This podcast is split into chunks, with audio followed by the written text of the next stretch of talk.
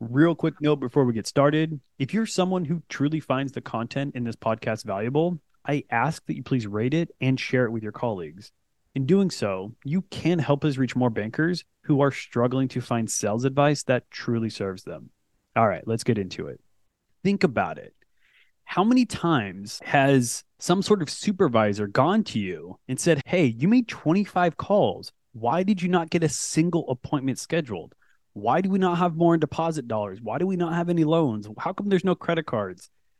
Because again, the truth is that's really what we're assigned to do is to earn more of their business.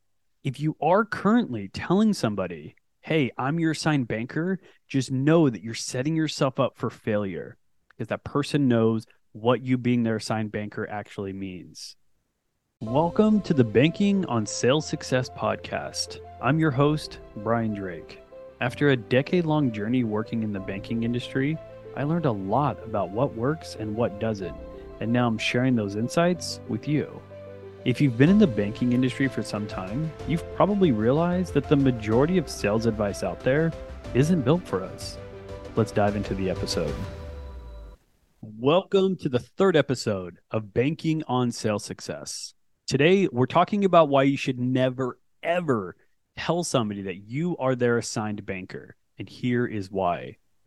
Recently, I was working with one of the bankers that is in my coaching program, and I asked them to walk me through the process when they're calling to introduce themselves to a new client.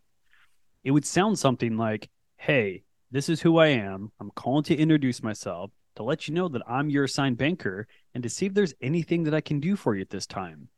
And then they would try to set some time aside on the calendar to meet with them one on one, to understand their banking in a little bit more detail, and to see how they can best serve them. What I shared with this banker was a truth about that situation that was a tough pill to swallow. And I want to share that with you as well.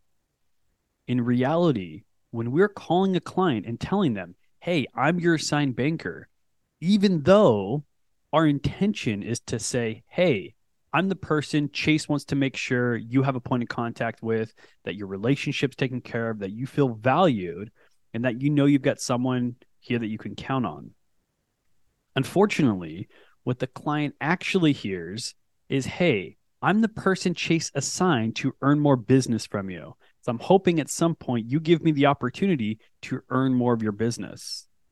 When I shared this with the banker, their response was, that makes so much sense because I have simply just told somebody that I'm assigned to their relationship and they immediately get back to me and start giving me attitude and tell me that they're not interested. And so I was like, yeah, I mean, because they know that what we're really trying to do is just earn more of their business.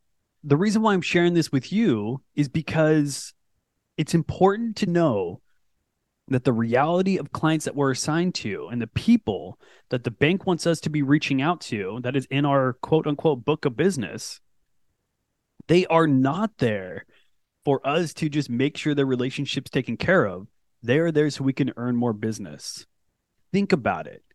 How many times has some sort of supervisor gone to you and said hey i want to say really great job. You made 25 calls this week to your assigned book and so we've got 25 clients that they know they're taking care of, that we know they're gonna we're gonna maintain their relationship.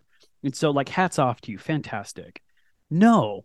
What they are saying is, hey, you made 25 calls. Why did you not get a single appointment scheduled? Why do we not have more in deposit dollars? Why do we not have any loans? How come there's no credit cards? Because again, the truth is that's really what we're assigned to do is to earn more of their business. Now, of course, that behavior is just our job.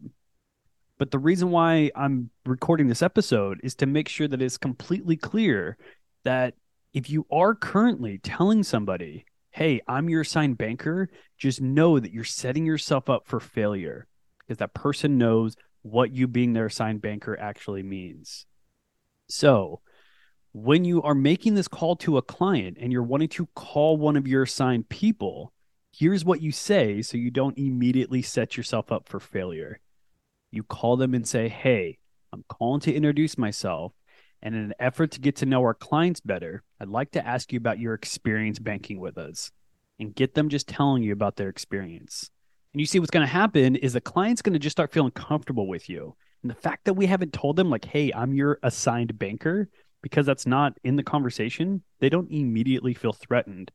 And the truth is, if we get started off on the right foot by just engaging with the client, making sure that they feel like their relationship is important and that they're valued, and just kind of coming from a place of just genuine curiosity to get to know this person, as a byproduct of doing that, more of these clients will agree to appointments. More of these clients will agree to meet with your advisor. More of these clients will end up doing business.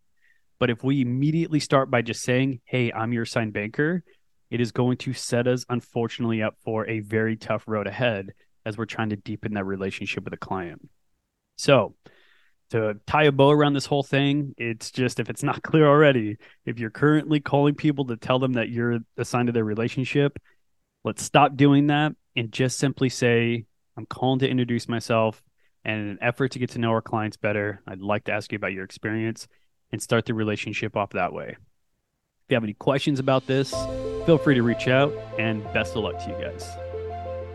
Thank you for joining me today on this episode of Banking on Sales Success. I'm Brian Drake, your host. Until our next episode, keep challenging the status quo and remember, your potential for remarkable success is within reach. Good luck to you guys.